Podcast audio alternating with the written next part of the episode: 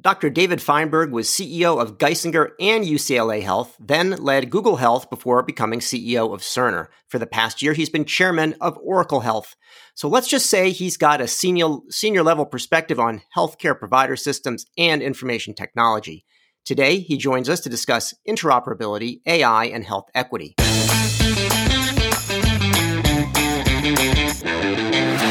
Welcome to Care Talk, America's home for incisive debate about healthcare business and policy. I'm David Williams, president of Health Business Group.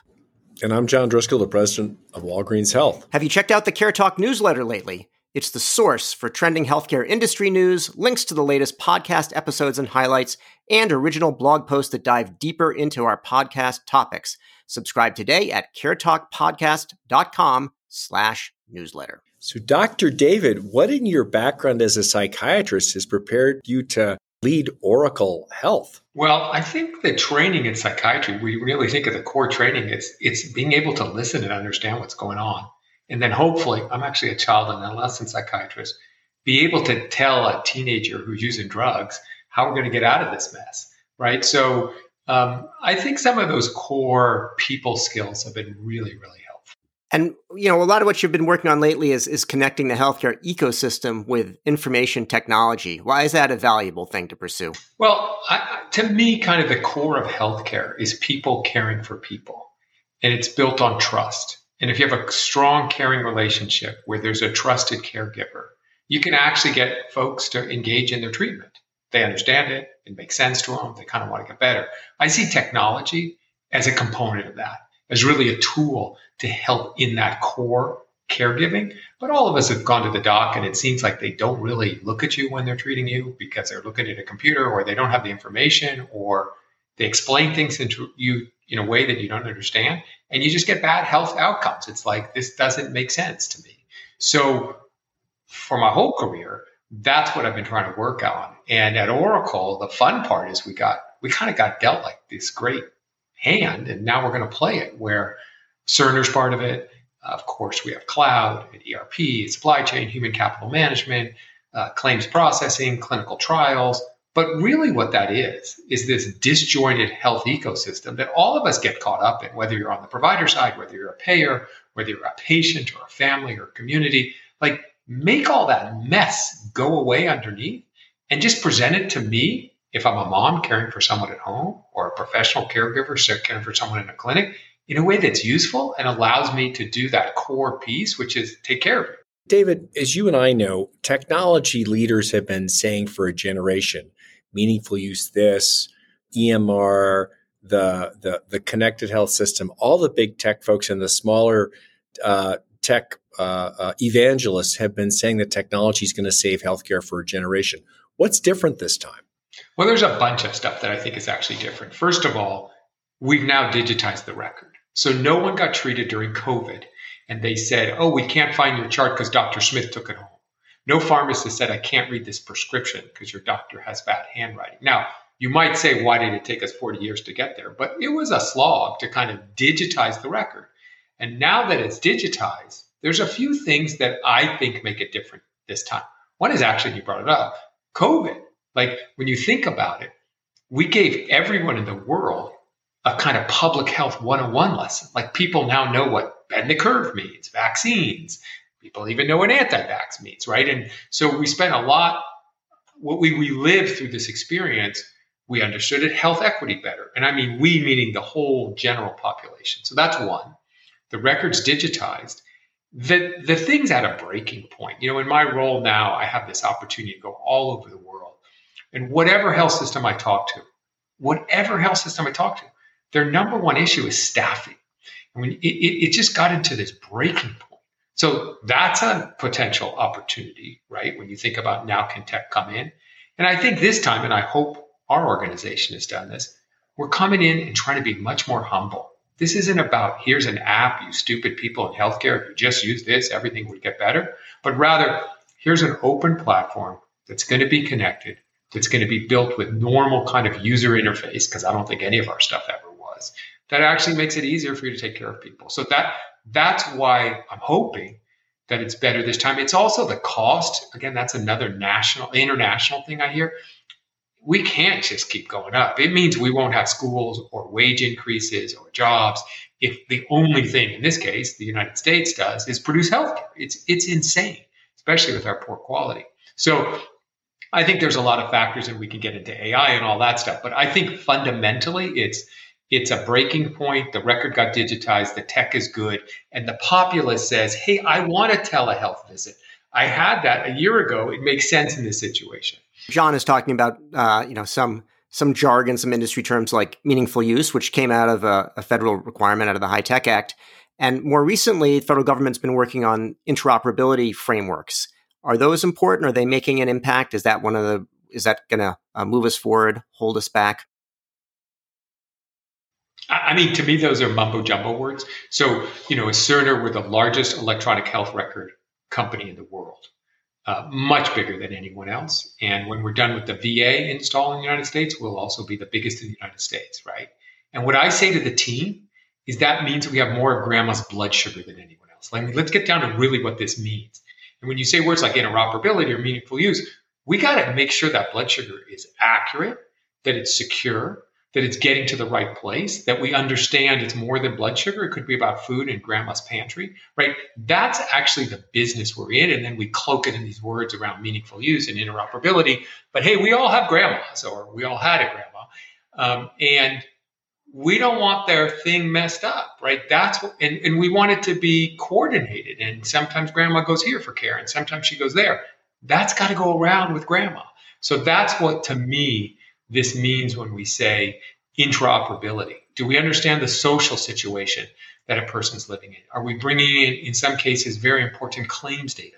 Do we understand the disparate parts of the medical record? And then are we giving it to the caregiver in a way that is useful for them to kind of do their thing? How when you when you say because there is a crisis of staffing around the world, and we've got a demographic boom and an aging population in, in, in the, across the entire industrialized world, and we're not making enough doctors and nurses fast enough. How can technology, historically, technology has added tasks and added work, and to your point, gotten in the way of the relationship between doctors and nurses. So, arguably, we've gone backwards. Why is it? What's going to happen now that's going to allow us to move forward? And how do how, how do you how do you square that circle given our our, our, our, our really terrible history? In terms of implementing tech? So, so uh, I think it was last month we were in Vegas for our Oracle Cloud World, and I got to demo our new clinical digital assistant. Now, this has been built and will be live in customers this year. So this isn't make believe stuff. But here's what happens: I pull out my mobile phone.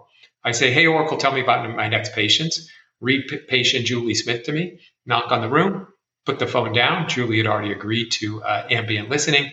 I go through my whole exam, talk to her. How's the pneumonia? Hey, it looks like your uh, um, hemoglobin A1Cs have gone up. Hey, Oracle, show me the hemoglobin A1Cs. I actually got prompted because Julie had food insecurity. We just talked. Now, as a psychiatrist, I had to practice using the stethoscope, but I did pretend and listen to Julie's lungs. And when I was done, I said, Hey, thanks, Julie. And the metformin got increased, the HCCs got all of it got done. And I never, and we set it up this way, looked at the computer, right? The computer was actually at my back the whole time I was looking at Julie. So you could talk about Gen AI and all kinds of fancy stuff. The technology allowed me to get back to being a doctor. And when you talk about staffing and people getting burned out, if we're really able to get people back to the part that feels so good, or when you talk about a nurse who spends 50% of the time at the terminal, 30% of the time looking for supplies, and 20% of the time nursing. If I can eliminate that terminal time, I, I mean, we didn't go from so many clicks to less clicks. In my demo, we went to zero clicks, right? If we go to zero clicks for the nurse, goes in, sees the IVs infiltrated, ambient listening captures everything, including the phlebitis, and documents the nurse's note, we've just doubled the amount of nurses that we have because they're now no longer connected to the computer, right? So, from a staffing standpoint, I think one thing that the technology can do is kind of free our people up to do what they want to do, as opposed to you said, John, the technology has kind of pulled them away from what they want to do. And that burnout keeps people saying, Hey, I don't want to be a doc anymore. I don't want to be a nurse anymore. I don't want to go into this. You know, um, I think it's our time, and I don't think it's just us doing this. I think the industry is doing this. And um, to me, it's fantastic. I mean, we got to get this one right. John, let's take a second to thank our sponsor, Digital Diagnostics. Everyone should have access to ethical, dependable healthcare. Digital Diagnostics' guiding mission is to make a positive impact on individual patients and the healthcare ecosystem through the integration of point of care diagnostic AI. Providing access to high quality AI diagnosis is helping to transform healthcare delivery, focusing on the diagnostic process for the individual to ultimately transform patient outcomes across healthcare. Check out digitaldiagnostics.com to learn more. Digital Diagnostics AI the right way. There's a lot of conversations about AI. There has been conversations about AI in healthcare since the 80s, since I remember when I was in college and graduate school, the Marvin Minsky model, and then there were the the deep neural networks. But it does feel like this time is different around generative AI, around the massive compute available, and frankly, to your point, the availability of the, the availability of structured relevant data. How are you thinking about leveraging all of that access to data that you have at Cerner and Oracle, the tools you have to analyze it at Oracle, and the opportunities to kind of generate novel solutions at you know at, at, at will? Yeah, so I'd say on one hand, I'm like wildly excited. And on the other hand, I'm extremely nervous, right? And so let me kind of go over those. So, first of all, I think a lot of people say, oh, we're going to do AI. And, you know, for things like computer vision, it's definitely better than I think human performance in some cases. Human in the loop is always ideal.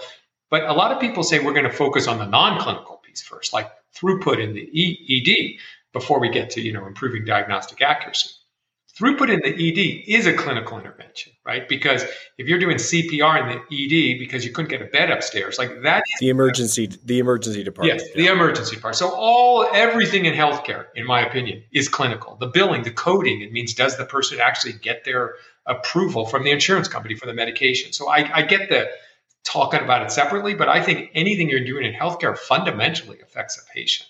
So why am I excited? Why am I so nervous? When I was a at Google with actually Cerner in the NHS, we tried to see if we could use AI to improve the diagnosis of acute kidney injury in hospitalized patients. And so the beginning was an app, no AI, but a nice app told the rapid response team, this patient's creatinine's going up. Hey, come and see the patient. Just good user interface, no AI.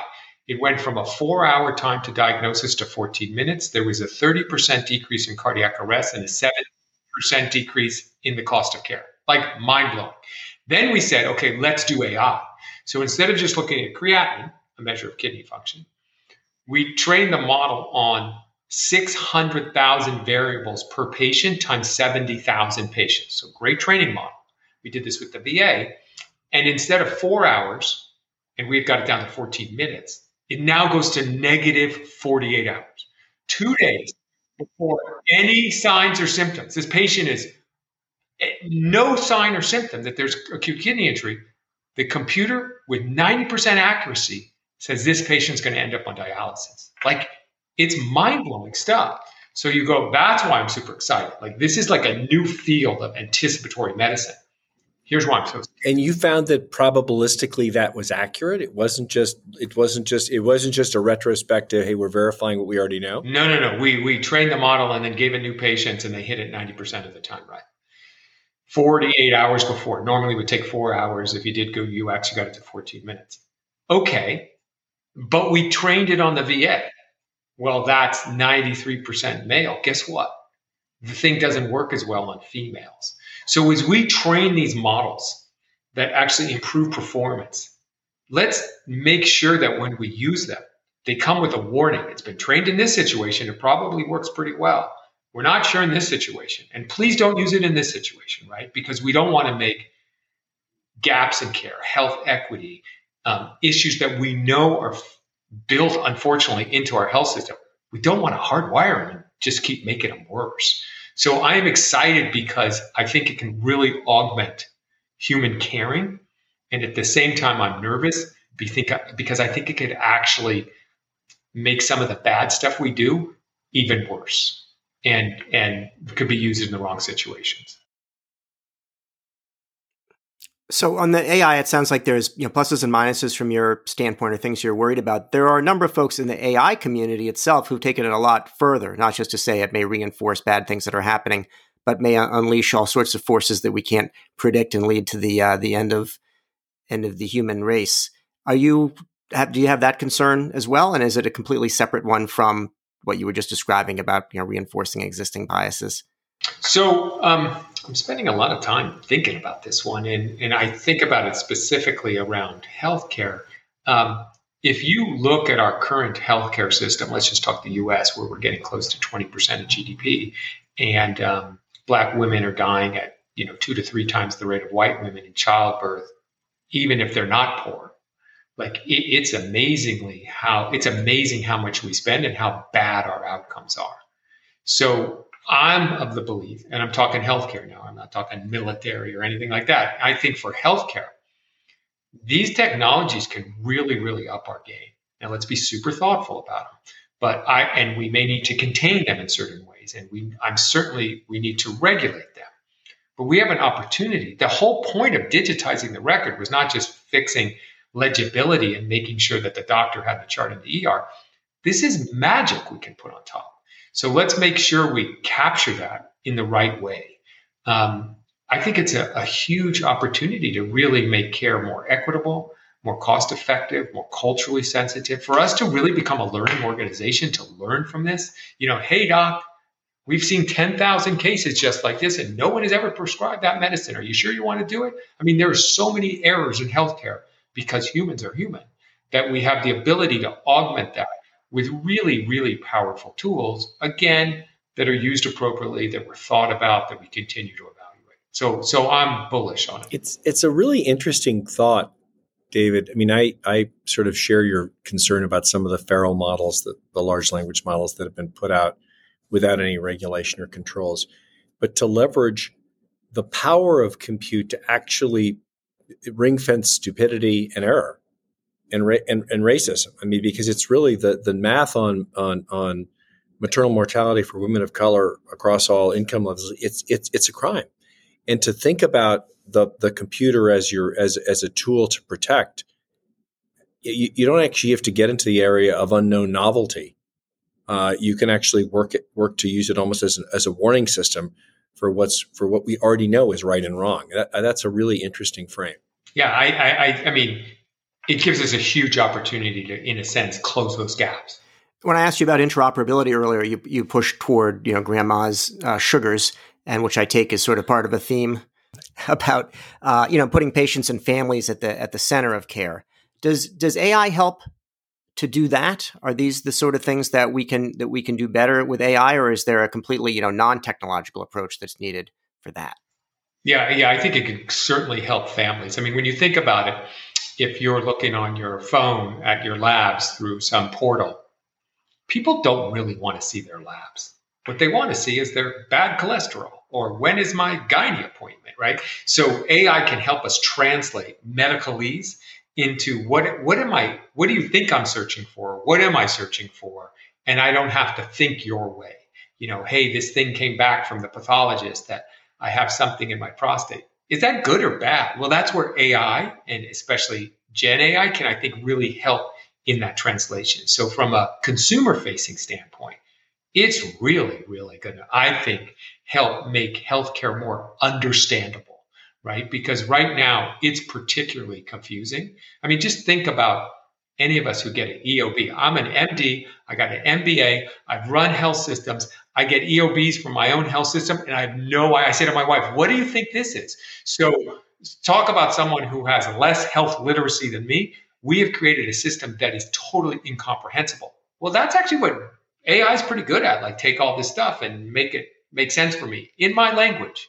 And uh, I, I think that's a big potential. I think EOBs are everybody's favorite. You know, what I like about it is it says, okay, this is not a bill. I said, okay, I got that. Now, what else? Is, maybe they can work out to like what all other things it isn't, and then I'll figure out what it is from that. But they just say it's not a bill, but it, it then they leave me there. Nor is it terribly predictive. You know, one of the more interesting applications I, I, I heard about recently, uh, Dr. David, is that the AI was more effective at writing sympathetic apology letters to people around basic mistakes that hospitals and doctors have made than the hospitals and doctors, you know, complaints department were. That there is a there's nuance here around automating and simplifying. But I, I thought it was remarkable that it was easier for the computer to be heart centered in an apology than it was for a department head. It, it, I think we're we are in untoward kick. we are in a weird weird territory. Yeah, well, the, the, the computer is probably a little less defensive than the person, the human writing the letter. Hey, sorry that we we sent you the wrong result on your uh, biopsy. So, you know, we had COVID. We had uh, you know 2019 come conveniently 101 years after the 1918 flu outbreak. Are these come every hundred years, or do you, do you expect a little less than uh, 100 years or a little bit more? And if a new pandemic were to hit in 2024, will the system be ready? Well, let me be a little edgy. I, would say we, we have another pandemic going on. If you really look at, at illnesses that are driven by uh, lack of access to good food, unsafe housing, poor education, difficulty with transportation, um, wage stagnation, all of those things drive multiple times things like diabetes, hypertension, uh, high cholesterol, kidney disease. And if we want to decrease the healthcare cost in America by half overnight, we just need to address those things, right? And so what we've done is create a system to try to fix those things once they got bad as opposed to going upstream and when you play this out, we're not even good at fixing those things. But if we were to really to go upstream and treat what I'm describing as this current pandemic of uh, you know foodborne illnesses and and lack of opportunities in communities and poor access to education, um, we know those are drivers of health. We just know that loneliness kills people, and um, living in neighborhoods where people are shooting one another leads to stress and medical and mental conditions. Like this is not new stuff. So I, as opposed to worrying about what's coming in a hundred years, why aren't we talking today about these issues, addressing these issues? Not only are they nice from a, hey, I'll feel better in a human standpoint, they would actually solve the financial issue of the healthcare system. And I think a big way of getting there is to say, how, how can we stop talking about moving at a fee for service to a fee for value and actually move to really a value based system because now all of a sudden those things matter. I don't want you going to the ER because you got chest pain and it's from a panic attack. I want to treat your panic attack. Where in the current system, no one really cares. You know, David, I, th- I, think you and I uh, probably agree that when people ask, what's the one thing you could do to fix healthcare? I say, fix the farm bill and stop subsidizing the things that are killing us and and and and start start start supporting the things that actually would provide healthy people and ensure that everybody is is no one is food insecure. But I wanted to go a slightly different direction. We'll, we'll hit the farm bill later, David. Don't worry. Uh, which which is which is how do you can the machines with this epidemic of loneliness, with your unique perspective as uh, a mandarin of one of the great tech companies, while also having the background of, of, a, of a psychiatrist, can the machines help us with this epidemic of loneliness? And if they can, how? Well, I think they're going to be really good at, and you kind of talked about that about the, the apology note in really understanding emotions and seeing, hey, this is how I this is how I want my robot to talk with me, and maybe you want to have a different kind of relationship with your robot or your AI companion. Um, so it feels a little creepy to me because I think there's there's still something about a person caring for you, um, and but I think it could augment. And and so I mean, if I, I sometimes give an answer on you know is AI going to replace doctors? You know, you're talking more about companionship, but but I say AI is not going to replace radiologists, but radiologists that don't embrace AI will be replaced. So I, I would give a similar answer around this loneliness issue. For example, I think that computers and tech, um, in some ways, can make you even more lonely. Like you can get kind of lost in your social media and you've never looked up. Um, if used appropriately, we got to figure this out. I don't know that any of us have the answer. I think can help um, address some of these things, but I still think, from a human standpoint, we're, we're people that need to be with other people. And uh, we saw that during COVID, like just being isolated, made, we just saw dramatic increases in mental health. So maybe the tech can help bring us together and can augment how we're together and can help me be with you in a better way. But I still think it's, I still think we're fundamentally in a Well, that's a good note to end on. That's it for yet another episode of Care Talk. Our guest today has been Dr. David Feinberg. He's chairman of Oracle Health. I'm David Williams, president of Health Business Group. And I'm John Driscoll, the president of Walgreens Health. If you liked what you heard or you didn't, please subscribe on your favorite service. And thank you, David, for joining us.